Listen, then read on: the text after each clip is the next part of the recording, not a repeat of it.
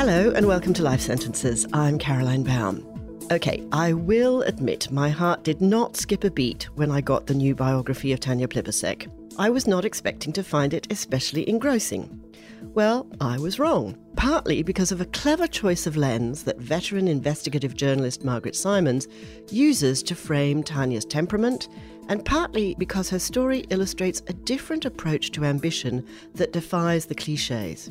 Her parents' migrant background, her husband's criminal conviction, and subsequent rise to a very senior role in the public service, well, it turns out the material was far richer than I expected. I spoke to Margaret Simons via Zoom at her home in Melbourne and began by asking her about her previous experience of writing biography. Now, your biography of businessman Kerry Stokes was unauthorized, and I wondered what does an unauthorized biography allow you to do, and what does it limit? Yeah, so in the case of Kerry Stokes, not only was it unauthorized and he obviously declined to be interviewed, but he also actively told people not to speak to me. And that made the job very difficult. Now, he wasn't entirely successful. Some people did talk to me, but it really imposed an enormous extra burden of work. You know, you have to absolutely milk the documentary record for everything it can yield. And, you know, I actually think for subjects who prefer not to have a biography written, there is a risk to that. The fact is that the journalist or the biographer is going to work a lot harder at accessing sources of information that you're not in control of. But anyway, that was a calculation that Kerry made. He also, of course, organised the commissioning of an authorised biography in an attempt to compete with the one I was writing.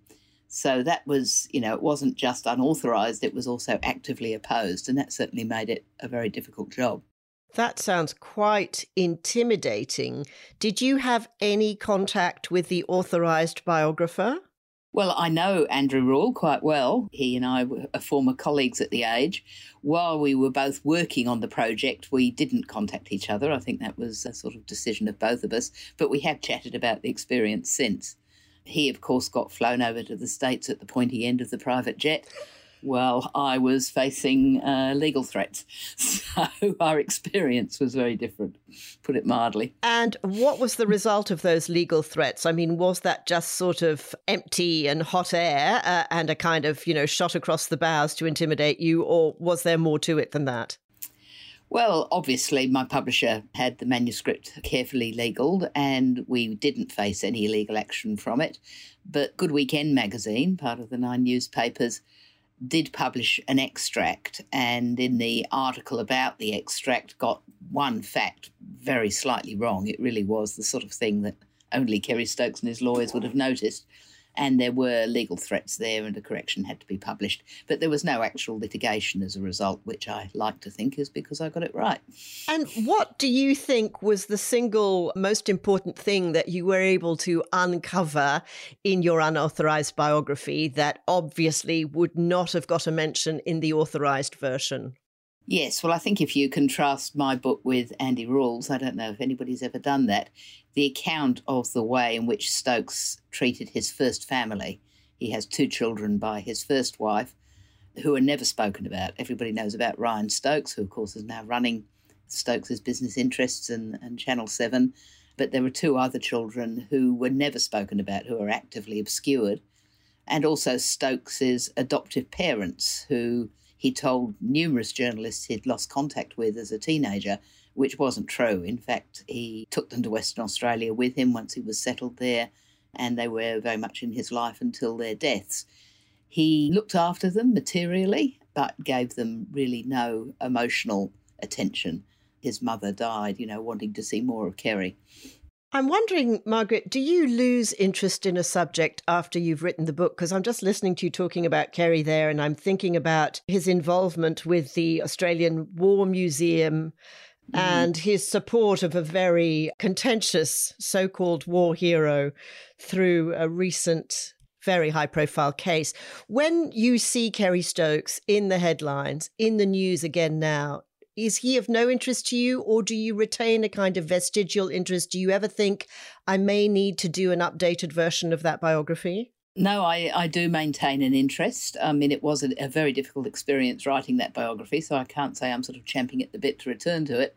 But of course, his support for Ben Roberts Smith, who is facing, well, who has been accused of war crimes and is currently suing nine newspapers. The judgment on that case is expected out, I think, virtually any day.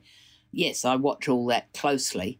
And in terms of, you know, thinking why is Kerry Stokes uh, so particularly committed to Ben Robert Smith, I one of the things that's in my biography is he does have a fascination for war memorabilia. He's a great collector. He's got one of the best private art collections in the country. He's always hired very good curators to help him collect, but the things which he has a personal attachment to have always been historical records and particularly war records. So there is a, a particular personal connection there, which, you know, I can only think of as part of the context at least for why he has gone out on a limb, really, in supporting Ben Robert Smith. Absolutely. A, a therapist would have a field day theorizing about the, the reasons for that. Mm. Let's talk about your biography of Penny Wong because you say right up front in the preface that she didn't want it written. So, when someone doesn't want a book written and they do eventually cooperate with you, does that fall into authorized? No, it's not authorised in the sense that Penny Wong did not have control over the book. You know, the judgments in it, the way I treated the material, who I interviewed, what else I accessed, that was all my decision. And, you know, it's it's my work. I take responsibility for it. The deal I offered Penny Wong, and which she eventually accepted, though quite late in the process, was that in return for interviews, I would agree to check quotes with her before publication. So anything I was directly attributing to her which I always think is worth doing because then, of course, the person speaks more freely rather than sort of trying to edit themselves in real time. And also that she would see a proof of the whole book purely to check for factual accuracy. That wasn't a right of veto over any judgments I made, but purely to have the opportunity to correct anything that I got factually wrong. And by and large, that worked well. I did end up having, I think, seven interviews with her altogether. And you know, we got on quite well. She was never delighted with the project, but on a personal level, she was honourable through that process. The changes she made to quotes were really trivial, you know, nothing that went to the heart of it, simply taking the opportunity in a few places to express herself a little better and so on. And then the showing of the proof, she did try and seek some changes that went a bit beyond factual accuracy. So, you know, we, we had discussions over a couple of areas where I'd exercise judgment in some cases, I made a small change, in others, I stuck to my guns. So it's not authorised, but in return for the cooperation, I guess the subject gets uh, some agency, which I think is in the interests of a better result. Obviously, it's not in anybody's interest if I've made a factual error for that to be published. Now, Tanya Plibersek was cooperative earlier on in the process than Penny Wong was. Could you talk us through that particular process of negotiation? Sure. So, before I decided to take the project on, I'd done background research. I'd tried to read as much as I could about her that's been published previously. And it was clear to me that it would be entirely possible to do a biography of her without her cooperation if it came to that. But always, you know, better to have some cooperation, obviously and very wisely, I think, and being aware of my previous history with Penny Wong, she made it clear she didn't want the biography done. She made it clear she would like me to say that she didn't want the biography done, and I agreed to do that. but she also was very cooperative right from the start. So I approached her office, had an initial preliminary meeting. I ended up having eight interviews with her. She also introduced me to her family, her brother, and her mother and you know gave me suggestions of other people to talk to many of which i, I took up not all. And the quotes the checking of quotes uh, the, the strange process. Uh, initially i was doing that sort of chapter by chapter as i wrote and initially that was very smooth. Again you know any changes she made were really very minor simply a matter of expression. And then when she saw the proof of the whole thing which was after she was a minister she actually tried to go back and change stuff that she had previously approved. So that was a sort of very rapid, because at this stage I was very close to my publisher's deadline, very rapid email negotiation process while she was on a plane back from Montreal, I believe, uh, an environment meeting there. And again, you know, there were some things which were simply a matter of sensitivity about expression. other things where I stuck to my guns. So, a process of negotiation. But I think the book is definitely a better book for the cooperation. But you do have to be robust enough not to, you know, necessarily feel that you have to give way on everything if you're confident in your judgment. I think it's quite funny that you make it very clear at the beginning of the Tanya book that you were the one that needed persuading to do it. What were your reasons for hesitating when a publisher suggested it to you? Well, first off, I, I, have another project which has been on the back burner now for a long while. I'm writing a history of the ABC from uh, the Mark Scott years forward. That's with the same publisher. And twice now, the publisher has said, um, could we put that on the back burner while you do Penny Wong? And then what about Tanya Plibersek? And this is, of course, because those books have sold well, whereas the ABC history, I think, is very important, but probably won't be a big seller. So I was reluctant to again be taken off that project to do another biography. And also, now I've done a, a lot of sort of life writing, both co writing memoirs and biography. I've become more cautious rather than less cautious about taking them on because if you do this, you really got the person living in your head pretty intensely for at least a couple of years. You know, for two years now, my most of my waking thoughts have been about Tanya Plibersek. um, and you really have to think carefully before you give somebody that sort of space in your head and in your life. So I've become more cautious about it. And Tanya Plibersek, well, obviously I've been aware of her and, you know, regarded her as a, you know, a competent person. She had never particularly sort of grabbed my interest. I have to say Penny Wong had done. I was, you know, very interested in Penny Wong before I took the project on. Not so Tanya. So it was before I agreed, I did that preliminary research of reading what had already been written about her. And two things drew me to her. One was the story of her parents, who were post Second World War refugees to Australia. And it, those stories have always moved me, you know, the young men and women who remade their lives really in this country. So that interested me. And the other thing was that she is a mad Jane Austen fan, and I am too. And particularly, she's a fan of Sense and Sensibility and of Elinor Dashwood in that book. And I don't know, I don't know if your listeners will know their Austen well enough, but Elinor Dashwood represents the sense in the title Sense and Sensibility. And it's so unusual for a politician or somebody in public life to sort of valorize sensibleness. And I thought that was worth digging into a bit.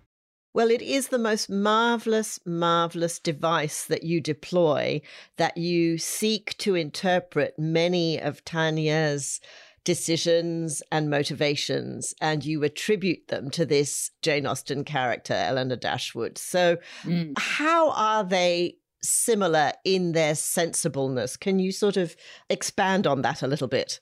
Yeah, well, one way of putting it, I suppose, Elinor Dashwood had, so the sensibility in the title is her sister Marianne, and the two sisters are very close, clearly love each other and are very devoted to each other. But Marianne, you know, never has an emotion that is not expressed and just about brings herself and her family to ruination through her inability to self manage. Tanya aspires to be like Elinor, but she also has, I think, a dose of Marianne in her, um, which has poked out at various stages. And so she is the one who always has an eye on process, on emotional moderation. She has been mostly, not exclusively, but mostly against all the changes in leadership of the Labor Party. She would say, you know, the team is more important than the leader. She would, you know, she had no part in the sort of spectacular failure to self manage through the Rudd Gillard Rudd years. And of course, she has not destabilised Albanese's leadership, although I'm sure that she has considered doing so because she would be an alternate leader to him. So yes, she has she tries to plough a middle course, and in terms of her policy achievements, which you know are considerable, I think it was Hugh White who said to me she approached policy more like a senior public servant than like a politician, with an eye on process and implementation rather than a passionate visionary. She is not, generally speaking, with a couple of areas of exceptions, a visionary. Yes. She's a safe pair of hands. That's yeah. right. And I think that that contributes to the sort of perception of her as rather bland, is that you don't get that sort of sense of her, partly because she's a very ordinary, shall we say, orator. You know, she's not mm. known for making fiery speeches. And in fact, you comment on the monotone of her delivery. Mm. But she's certainly not someone that one thinks of as a sort of passionate advocate for a particular view of a future Australia that we're all meant to be kind yes. of striving towards. That's exactly right. And you used the word bland, and, and it was that perception of her as being a bit bland, which was one of the things that caused my hesitation. So, yes, you're quite right. She's not, I mean, there are some exceptions to this, which I'm sure we'll come to, but she is not the sort of here is my vision, follow me kind of politician, or and that's not the kind of leader she would be. She is a safe pair of hands. When she has been responsible for big policy innovations, initially she was working very closely with Jenny Macklin, who's somebody she's very close to and admires greatly. And Macklin, of course, is a, a you know a social policy powerhouse. And Tanya was her helper and you know a crucial helper. But you know the vision came from Macklin, I think. And in the other portfolios that she's had currently, of course, in environment, you know, she's been very much talking about process, mm-hmm. getting the framework right, all those sorts of things, which she does very well. When she was housing minister, she did an enormous amount. There was, of course, there was a huge amount of stimulus spending during the global financial crisis put into housing. And one of the notable things about that is nobody remembers it because nothing went wrong, whereas we all remember the building edu- the education revolution and pink bats and so on because of the problems. Tanya had this enormous amount of money suddenly injected into her portfolio, huge amount of social housing built, and no problems and that is the mark of her competence, really, together with you know senior bureaucrats in state governments. But she was the conductor of the orchestra in that case, and you know it was superbly done. But the policy initiatives in housing came from outside of government, and she was benefiting really from policy vision from other people who've been working in the housing sector for a long while. There is a word that you use that has a very Austenish sound to it when you talk about her gift for compromise, I guess, and that is the use of the word accommodations. Can you talk a little bit about your use of that word? Sure. So Tanya Plibersek began as really being politically to the left of the Labor Party. She joined the Labor Party initially as a teenager during the Hawke Keating government and left after only about 18 months because she objected to nuclear mining policy and also land rights policy. Uh, the Labor Party was too far to the right for her in those days. She rejoined later. She went right through university. She was very politically active at university, but not party political active. She was involved in social movements and feminism in particular. But it was her experience of working for the New South Wales government, the Liberal government, which convinced her that change was needed and that the Labor Party was the best instrument of change, despite all the compromises one has to make to be part of a party of government. This is a continuing theme. Um, in her electorate of Sydney, you know, one of the main threats to Labor's hold on Sydney is the Greens. It's not the Liberal Party so much as the Greens. And of course, the comparable seat in Victoria, Melbourne, is already held by the Greens. And she would attack the Greens as saying, you know, they're, they're pure but they don't actually achieve anything. Whereas Labor is a party of government, you know, we make compromises, but when we do something, we actually do something and we bear the responsibility of being an alternate, uh, not an alternative government, the actual government now, but even when in opposition. But of course, that has resulted in lots of compromises. For example, the party under Mark Latham decided to support the Howard changes to the Marriage Act, which um, made it clear that marriage was to be only between a man and a woman, something which thankfully, of course, has now been changed. And which and which Penny Wong also supported. Yes, and for Penny, of course, given she is gay, it was, you know, an extraordinarily difficult period, but it was difficult for Tanya as well, and for everyone on the left. So I think this is a, you know, a theme really for many left-wing Labor politicians, perhaps right-wing Labor politicians as well, that you make compromises on key issues, on principles, really. But in return for that, you stay in the room, you maintain influence, and you have the chance to win government and then to do things in government. But of course, you have to hang on to government. You have to do the continuing exercise of persuading the voters to vote for you. And the balance between, I mean, this is a, a theme of the current Labor government, I think, the balance between maintaining that sort of Elinor Dashwood sensibleness um, in the perception of the voters, being recognised as a safe pair of hands while also achieving Labor objectives.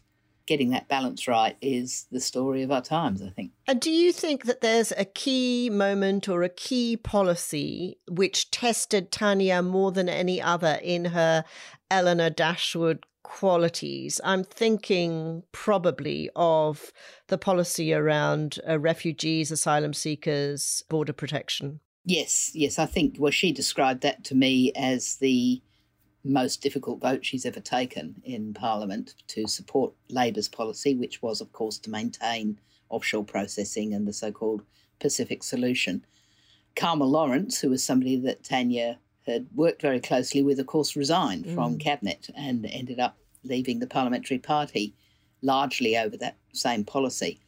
And Tanya, having shared a platform with Carmel and argued the same sorts of things, decided not to resign, to stay in the room. And she would argue that as a result, she's been able to get policy modifications. She says the policy they took to the 2016 election was one that she, you know, felt struck a, a middle course. But yes, I mean, many, many left wing Labor voters felt deeply betrayed by that, and it continues to be a moral issue at the heart of the country, I think. And and still one that Labor has not found a different way forward with. It's yes, and it is. I mean, I discussed this with Penny Wong as well, who, of course, as foreign minister, is more directly involved in that, and she was shadow foreign minister in opposition. And, you know, Penny says that when she went into Parliament, she had believed that the push factors, that is, the awfulness of the situations that refugees were running from, was overwhelmingly the main factor. And that she had changed her view on that as a result of the sort of information you have, security briefings and so on, that you have when you're in government, to believe now that pull factors, that is, the ease or otherwise of entering Australia, is also key. And she said it would be much easier if that wasn't the case. It would be much easier if I could believe otherwise. So, what do you do if you want to maintain public support for allowing in refugees through conventional means? You need to be able to convince the population that you're in control of your borders. And yet, of course, the awfulness, the, the human rights abuses involved in offshore processing are ghastly. So it's it's not an easy area of policy, and certainly not one that I think anybody in politics can feel comfortable with our current solutions.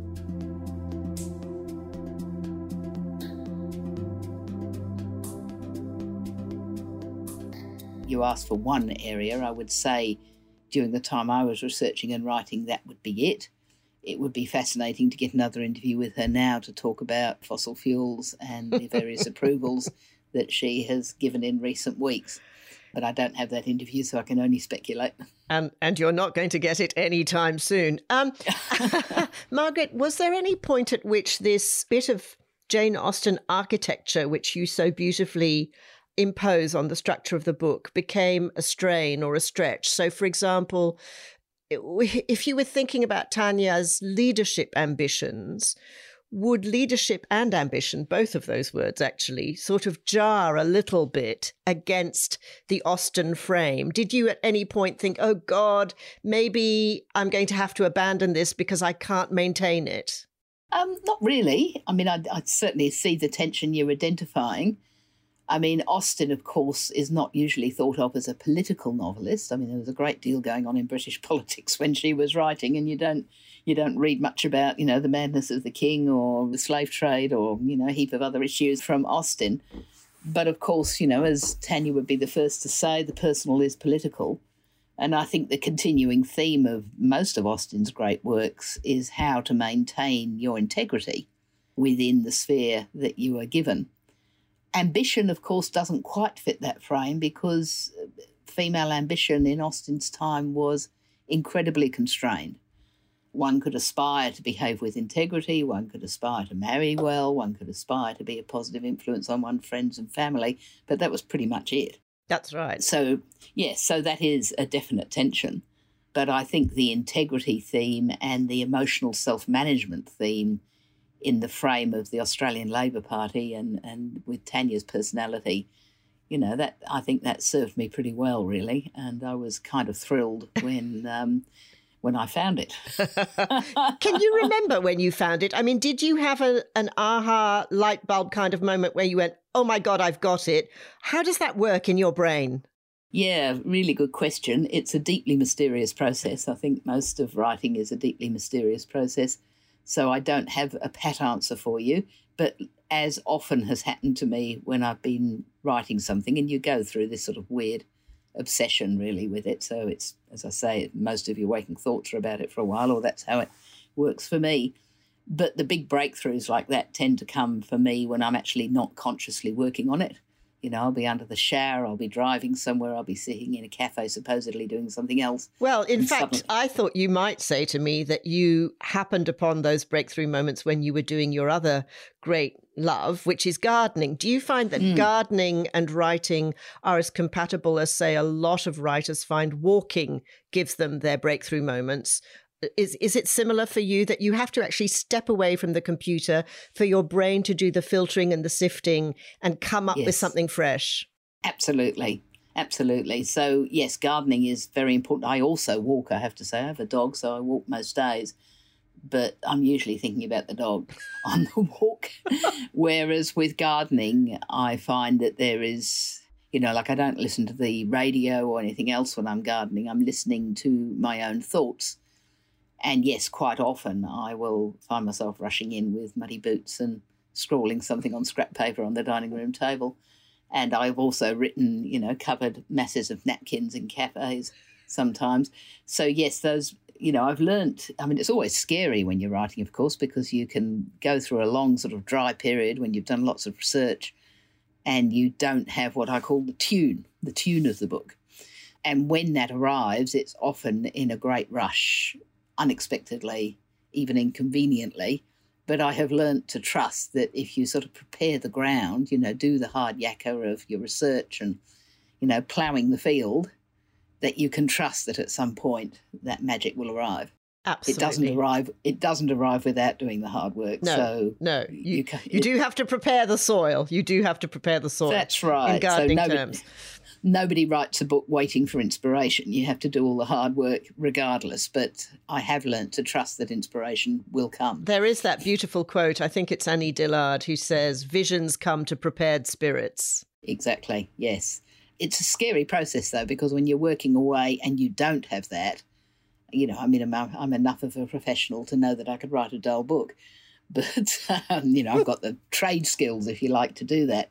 But that little flash of insight, which makes you think, yes, that's it, that's the tune, that nearly always comes when I'm not at the computer.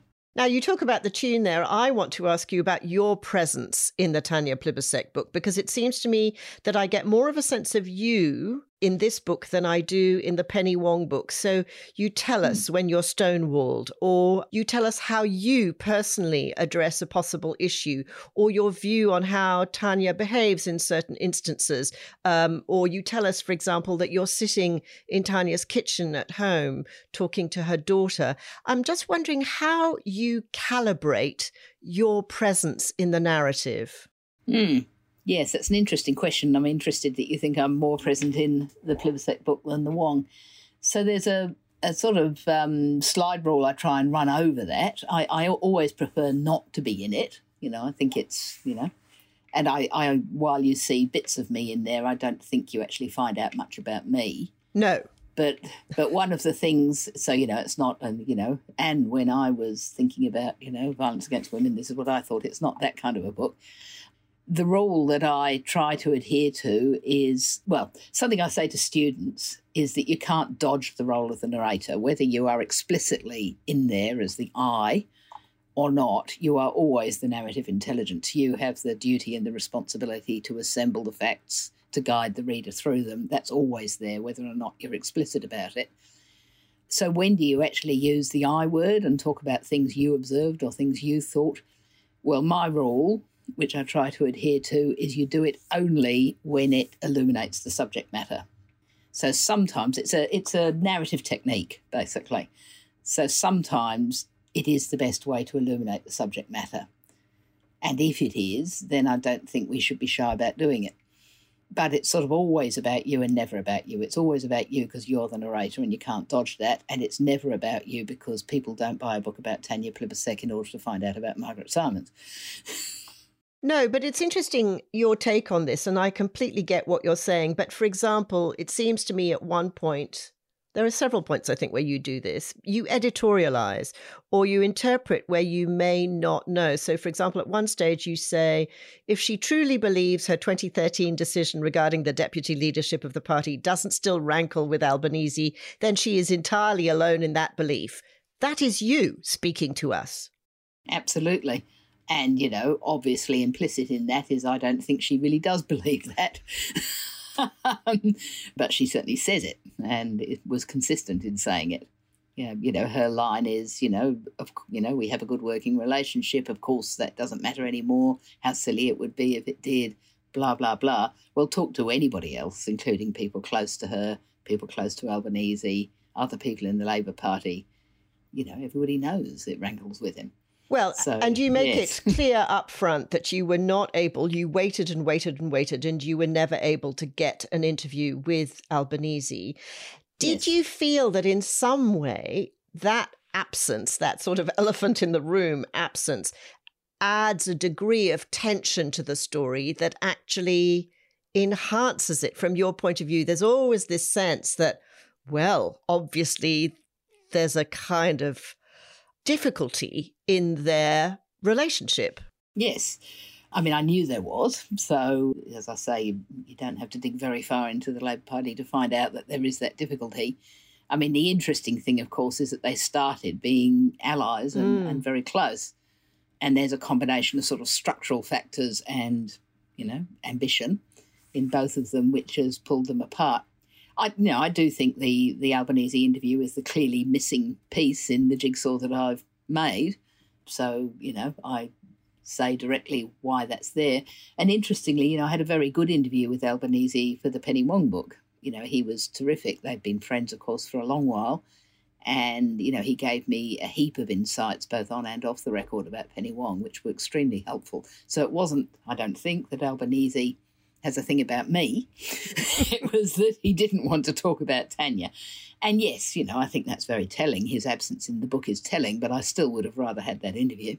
Mm, interesting. Now, I have to ask you, what do you think of the similarities between Penny Wong and Tanya Plibersek? And do you de- detect any Jane Austen qualities in Penny Wong, whose biography you call Passion and Principle, which also sounds to me rather Austenish. Yes, I suppose it is. Um, so, you know, one of the things that irritates me a little bit about assumptions around this is that a lot of people think, oh, they're both left wing Labor women, therefore they must be great pals working together against the blokes. Now, you know, they're not enemies, but they're not allies and they're not pals. Uh, Penny mm. Wong is has been a long term ally and supporter of Albanese, and Tanya hasn't been in recent years and indeed has been a leadership rival to Albanese. So even though they're both in the left wing of the Labor Party, you know, they're not particularly allied. They work together okay. I'm not suggesting they're enemies or there's any personal animosity there, but they're in different parts of the power structure at the moment. Penny's on the inside, Tanya's at the moment a little bit on the outer. Having said that, I think it's a very functional cabinet. I'm not suggesting Labor is, you know, more Elinor Dashwood than Marianne these days. They have learnt to manage themselves and to work together despite what the personal stuff is, so far at least. Let's hope that that continues. But, you know, they're very different. Their personal histories are very different. As I said, Tanya, the child of refugees, uh, who, while they had achieved some financial security by the time she was born, they arrived here with nothing. Penny's parents are also unusual, but her mother, both her mother and her father, had financial security during her entire lifetime. And of course, on her father's side, she is Chinese Malaysian, and there's a legacy of trauma from the Second World War there as well. That I guess they'd have that in common. So, you know, it's interesting, really. They're both women, they're both in the left wing of the Labor Party, but they're actually very different. Penny is intellectually, I think, head and shoulders above most people in Parliament. I'm tempted to say everyone in Parliament. I think Penny is one of the brightest people I have ever met. And Tanya, while she's certainly no, you know, she, she's no dummy, she's a very clever woman, but you don't get that sense of Tanya of an intellect which is sort of head and shoulders above everybody around her, which you do get with Penny. And so, does that mean, Margaret, that you would think that Penny would be more likely to be a future leader? Well, Penny has made it very clear that she doesn't want to be the leader of the Labor Party. She has been entirely consistent with that right through her career in public as well as in private. She is currently the leader in the Senate of the government, which is a leadership position. She's part of the leadership team. And she is Minister for Foreign Affairs, which is the job she's wanted for a long while and is doing extraordinary things in that job. I've, I've just finished a, an updated chapter on Penny Wong for a new edition of that biography, which will be out later this year. So I've been looking at all the things she's doing in foreign affairs. You know, this this is the extent of Penny's leadership ambitions. She's certainly part of the leadership team. She's probably the second most powerful person in the government after Albanese, even though Richard Marles is deputy. I think Penny would tip him. And that's the extent of it.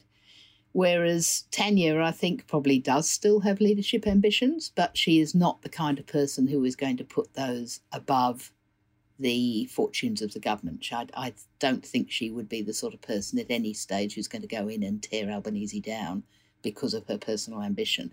That's just not who she is. No.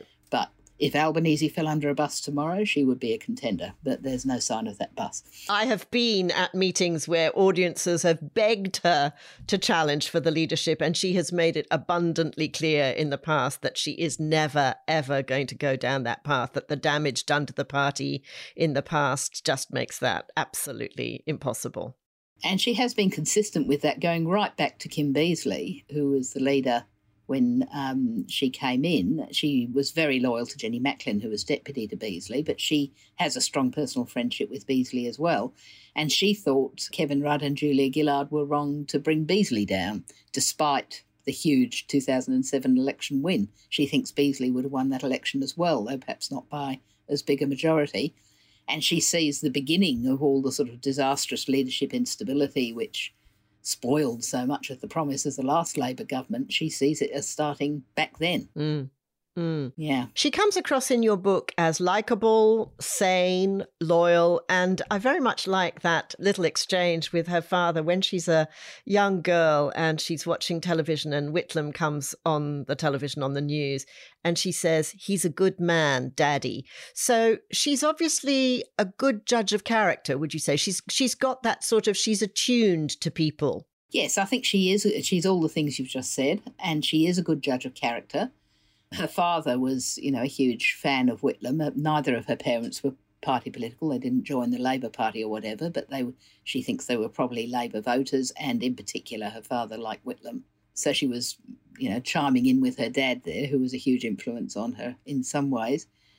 So, yes, I think she's a good judge of character. One thing I would say about her is I don't know that she's particularly good at political strategy, which you would have to say is Albanese's great strength. Albanese, I think, is an extraordinarily good strategist. People I spoke to for this book and my own observations of him would say he's always thinking, you know, 15 moves ahead. He has lost hardly any political battles in his long time in the Labor Party, including in the sort of feral atmosphere of the New South Wales Labor Party. The only political, big political battle which he lost, I think, was the leadership contest with Shorten. Mm. And of course, you know, he has now won that. So, you know, I think people who are watching the progress of the government and issues like the voice referendum and so on should, should bear that in mind. He is an extraordinary strategist. Tanya, perhaps not so much. She was, of course, deputy to Shorten at the 2019 election, which Labor lost. And hindsight is a wonderful thing, of course. Everybody expected them to win. But in retrospect, it wasn't a particularly good campaign. It was a pretty bad campaign in 2019. The policy mix they took to the electorate was very vulnerable to scare campaigns. They didn't adjust for the difference that Scott Morrison replacing Turnbull made. You know, a whole load of mistakes in retrospect, which I suspect Albanese would not have made. Interesting, because I wanted to ask you to what extent you thought that she was a risk taker because one of the things that people talked to me about with the downfall of Malcolm Turnbull was how risk averse he was. Yes. Well, I think Turnbull was constrained by the difficulties in his party between the right wing and the left wing, which of course we still see playing out as we speak. So I think Tanya is not risk averse, again, to the extent that you can look at her responsibility for the collection of policies that Labor took to the electorate in 2019. I mean, very, quite ambitious taxation reform they were proposing, a lot of big spending promises, particularly on education, which was Tanya's portfolio. They were very vulnerable to the scare campaign, which Morrison effectively mounted. But you wouldn't describe that collection of policies as risk averse. Whereas Albanese, of course, chose two or three areas of policy innovation, climate change, childcare, and so on, to take to the more recent election. I don't think Tanya would have done that. I think she would have tried for a more ambitious agenda again. And we will never know whether that whether that would have worked. Maybe it would have, but you know, Albanese won, and you know, nothing succeeds like success. Indeed. I want to turn to some of the more sensitive material in the biography because at the center of your biography of Tanya is a family tragedy involving her daughter. At what point in the writing of the biography did you become aware of that element? And how did you navigate how you were going to deal with that? Can you talk us through that a little bit? Sure. So, this concerns after the 2019 defeat Shorten, of course, stepped down as leader, and there was to be a leadership contest. Everybody knew that Albanese would be a candidate in that, and Tanya was expected to be too. While there were some other names in the mix, such as Chris Bowen and Jim Chalmers, it was basically going to be between Albanese and Plibersek for the leadership. To everybody's surprise, on the Monday after the election defeat, Tanya said she would not contest. And it was a big shock, including to a lot of people quite close to her and Albanese ends up becoming leader unopposed. So, of course, one of the first questions I asked her when I met her was why. She had spoken about it before, saying it was family responsibilities, but of course, everybody's got a degree of skepticism about politicians who say they want to spend more time with their family. So I thought there must be more to it than that, particularly since, you know, she ruled herself out very late not so much from talking to Tanya, but from talking to people around her, I got the sense that there was something else there, something I wasn't being told. Like I asked, for example, Jenny Macklin, I said to her, you know, do you think it was family responsibilities that caused her to withdraw, or was it, as had been put about, that she didn't have the numbers? And Jen, Jenny said, I know it's family responsibilities, with a sort of emphasis that tells you mm, there's something going on here. And I had similar reactions from other people close to Tanya it was revealed to me off the record um, about probably halfway through that Anna had been a victim of crime and that that was an issue, but I didn't know any of the details. And then I had asked if I could speak to Tanya's two oldest children, and I had no particular agenda in doing that. It was just I was trying to talk to everybody who knew her, and it thought I thought, well, the kids are certainly old enough to make a decision on that. They're not small children anymore. Anna was an adult so they should at least have the opportunity. And when I made that request, you know, the reaction I got from Tanya's staff was, you know, one of some alarm. And I thought, what's going on here? But it was clear that they thought I might know more than I did know and that I might be going to do something that they would prefer I didn't. Anyway, long story short, and you'd have to ask them as to why they decided to do this, but eventually it was agreed that Anna would talk to me the same conditions applied to that interview, that anything that was going to be attributed to her, she would have the right to clear. In fact, I gave her a complete draft of the section of the book that is about her, and there was a process of negotiation about how much detail of what she suffered went into it.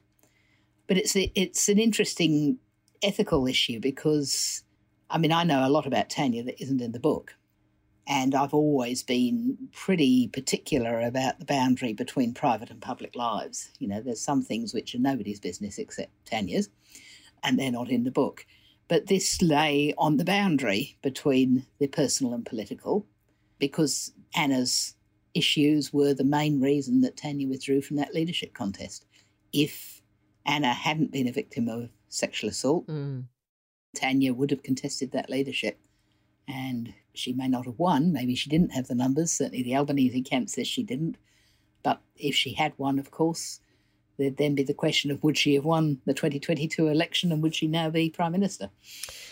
Indeed, but this is not the first kind of speed bump or hurdle that she's had to navigate in terms of the personal and the political. And I was wondering whether you could talk a little bit about her husband's part in the story, because mm. his story is fascinating and it has such a kind of quality of redemption about it. And they've navigated that story with such a kind of coherent unity and dignity. I think it's really it's a kind of model of mm, its kind. Yes. So could you just talk a little bit about that? Sure. Well, Michael Coutts Trotter, Tanya's husband, is definitely worth a biography all of his own. There is so much there. And, you know, in, I had to resist sort of getting sidetracked and writing all about Michael. um, so, Michael Coutts Trotter was a drug dealer, both an addict and a dealer but not just a small drug dealer in the way that so many addicts are, but you know, in, to quite a, a big degree. He um, he took over the business that his supplier was running and imported a large amount of heroin. Was caught and went to jail, so significant jail time for this. But pretty much the minute he was caught, he began to turn his life around. He went to the Salvation Army rehabilitation program got clean. By the time he went to jail, because of course the court process took a while, he had a job. He was not addicted. And he was then went on to be pretty much a model prisoner and as a result got out on parole quite early. But still, it was a serious business. I think even people who know this story, and it's not a secret, it's been written about before, don't realise that, you know, he wasn't just a, a small time dealer in the way addicts tend to be. It was a serious offence. And as he said himself, he deserved to go to jail. So when he comes out of jail, he's on parole. He's studying at UTS, which is where he meets Tanya. And on their first date, he tells her all this, tells her this history, tells her he's still on parole. Um, and it says something about her, you know, the Marianne perhaps in her, that not only does she agree to a second date, she falls in love with him that night. Um, extraordinary, really. Yeah.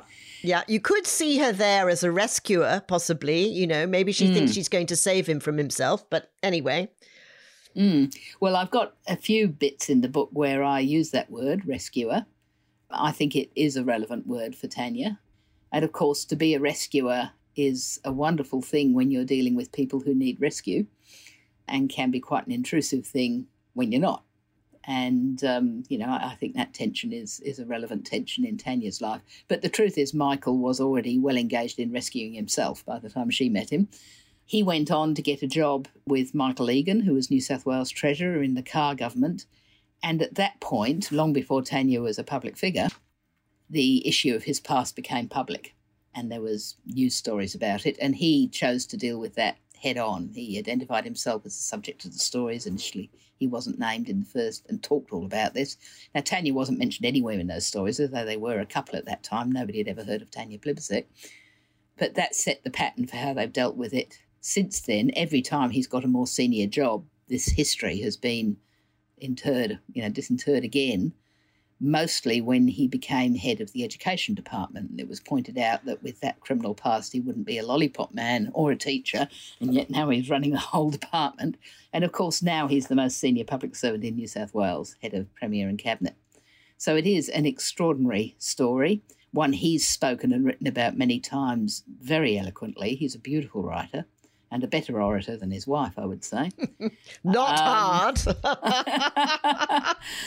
Um, so yes, it's an, it's one of the redemption stories of Sin City, really. It is. And I guess that it means that when she is standing up in Parliament to speak about the Bali Nine and to plead for clemency, she's doing it from a very particular perspective. And it's the only time I think that she and Julie Bishop, I think you point out, are in sympathy with each other since there's no love lost there. It's just no. an mm. extraordinary, extraordinary thing to contemplate her talking about the Bali Nine with that intensity of feeling that she must have been experiencing. Exactly. And there are, you know, many other stories because Michael Coutts Trotter has remained in touch with people he knew during his drug addict days. Not all of them have had the same redemptive story as him. You know, this is part of the family's life. And, you know, it says a lot for Tanya and Michael's compassion. You know, they're not they're not judgmental people. No, and there's a lovely, there's a beautiful story that you tell, another anecdote about her taking the time to go back to the office late at night when she encounters someone who's in need of shelter. And, mm. you know, she stops, she finds out what the problem is, and she goes back to work to address it and fix it on the spot. That's right. And there are so many stories like that, both from her electorate work in Sydney, of course, which, you know, many homeless people and and sh- shelters and so on in Sydney, which is part of her electorate, but also, you know, just in her private life. There are so many stories of this kind that, you know, there's no there's no way one could put them all in, and indeed the book would read a bit saccharine. But yes, faced with faced with individual disadvantage or an individual story, she acts. She always acts. She does. I, I just mm. have to ask you, Margaret, given that we've been slagging off about her her lack of great oratory skills, I mean, this is mm. someone who obviously has access to the best media training around. She's got friends in the media like Rebecca Huntley. Why hasn't someone spoken to her and said to her, listen, you just need to put more color and modulation into your voice because you sound so boring? Mm, yes, well, I mean, interestingly, I've spoken to you about the process with Tanya when she got to see the proof of the book. And that this, you know, me saying she wasn't a great orator was one of the things she pushed back on. Um, I, I, won't tell you the details of that because these exchanges were off the record, but I don't think she recognises it in herself. She is, of course, a very good communicator. If you see her in media on Q and A, where she's a bit of a favourite, you know, she's got that ability to connect in a media interview or in an address to media. She's she's brilliant at it, really. You she know, comes across the, as very sincere. When you see her on Q and A, I always think she comes across as extremely authentic. You can always tell when she's kind of frustrated by a question because she blinks. There's a particularly mm. long, slow blink that she does, which is kind of like her going, "Oh God," but yes. she does come hmm. across mm. as very sincere. Exactly, and she is that's real. But yes, the set piece speech, and you know, I listened to a lot of them. You know, I tra- trailed around after her when she was giving some set piece speeches, and the speeches are fine. I mean, she can write a, a reasonable speech, but yes, the delivery is so flat. So, has anybody ever said that to her before? I don't know that they have. I would say from the reaction I got from me saying it, perhaps they haven't. What I do know that some of those friends you've mentioned say to her is that they encourage her to sort of seize an area of policy and make it her own and be the visionary on the hill saying, Follow me. And I think it was Rebecca Huntley who I quote in the book saying, Does she have the capacity to do that? Absolutely. Is there a reticence about doing it? Absolutely. So, yes, there's that tension there. Again, you could see it in Elinor and Marianne type terms. Well, absolutely. Reticent is a, another word that I think has kind of Austenish overtones or connotations. I was reading a piece in the conversation this morning about Christine Wallace's book about political biographies, which asked the question about whether political biographies can become an asset, a kind of piece of collateral in mm. a politician's career. When you were writing your book about Penny and your book about Tanya, did you think about that at all? Um, I mean, I think Christine's right. I'm halfway through reading that book myself. I don't. I didn't think about it in quite that way. I mean, obviously, I'm writing a biography not only of a living person, but of somebody who's in the middle of a political career. You know, probably with their main achievements still ahead. Mm. And I was aware that what I wrote would, you know, could have an impact, could have a, could affect the trajectory, if you like, and that's a, an extra responsibility to to get it right, basically. So yes, it's it's more from that point of view than thinking, oh, is this going to be useful to Penny or is this going to be useful to Tanya? Particularly since both of them made it clear they didn't want it done. Having said that, of course, they're both politicians. They might not want it done, but they want to make sure it's as good for them, given it's going to be done. They want to make sure it's as good for them as it can be. And of course, they factor that in. And even if they don't as individuals, they employ, you know, very professional communication staff who are definitely thinking along those lines and are trying to get the best possible result for them. So, yeah, but you know, my side of it is more the extra responsibility of knowing that this is going to be an event in the career of a serving politician. With Penny Wong, I mean, the there's been a spike in sales since she became foreign minister, and I'm You know, I'm sure that that is because it's being purchased by the diplomatic community and by others who will deal with her in that role. And of course, as I said, my publisher has commissioned a, a new chapter for a new edition, all because of that. With Tanya Plibersek, I don't have sales figures yet, but obviously there will be ongoing interest in her in her current role. I should point out that this interview was recorded before the judgment on Ben Roberts-Smith was handed down, and also that by the time this interview was edited, Michael Coutts Trotter was no longer head of the New South Wales Department of Premier and Cabinet and had accepted a role as New South Wales Treasury Secretary. Things move fast when you're writing about current politicians and public figures. In other biography news, American best selling biographer Kitty Kelley, responsible for unvarnished biographies of Jackie Onassis, Nancy Reagan, Oprah Winfrey, the Queen, the Bush dynasty, and Frank Sinatra, to name but a few, has just donated $1 million US to Biographers International Organization at their annual conference. It's a very handsome gift that will be spread over five years and will underwrite the organisation's future to promote and support the craft of biography. So that is something to cheer about. Speaking of donations, this episode of Life Sentences was made with a grant from Create New South Wales, and I would like to acknowledge their generosity. The show is produced by David Roach for Two Heads Media and by Pipe Wolf Media. We live and work on Dharawal country and pay our respects to elders and storytellers, past and present. Music is composed and performed by Amanda Brown.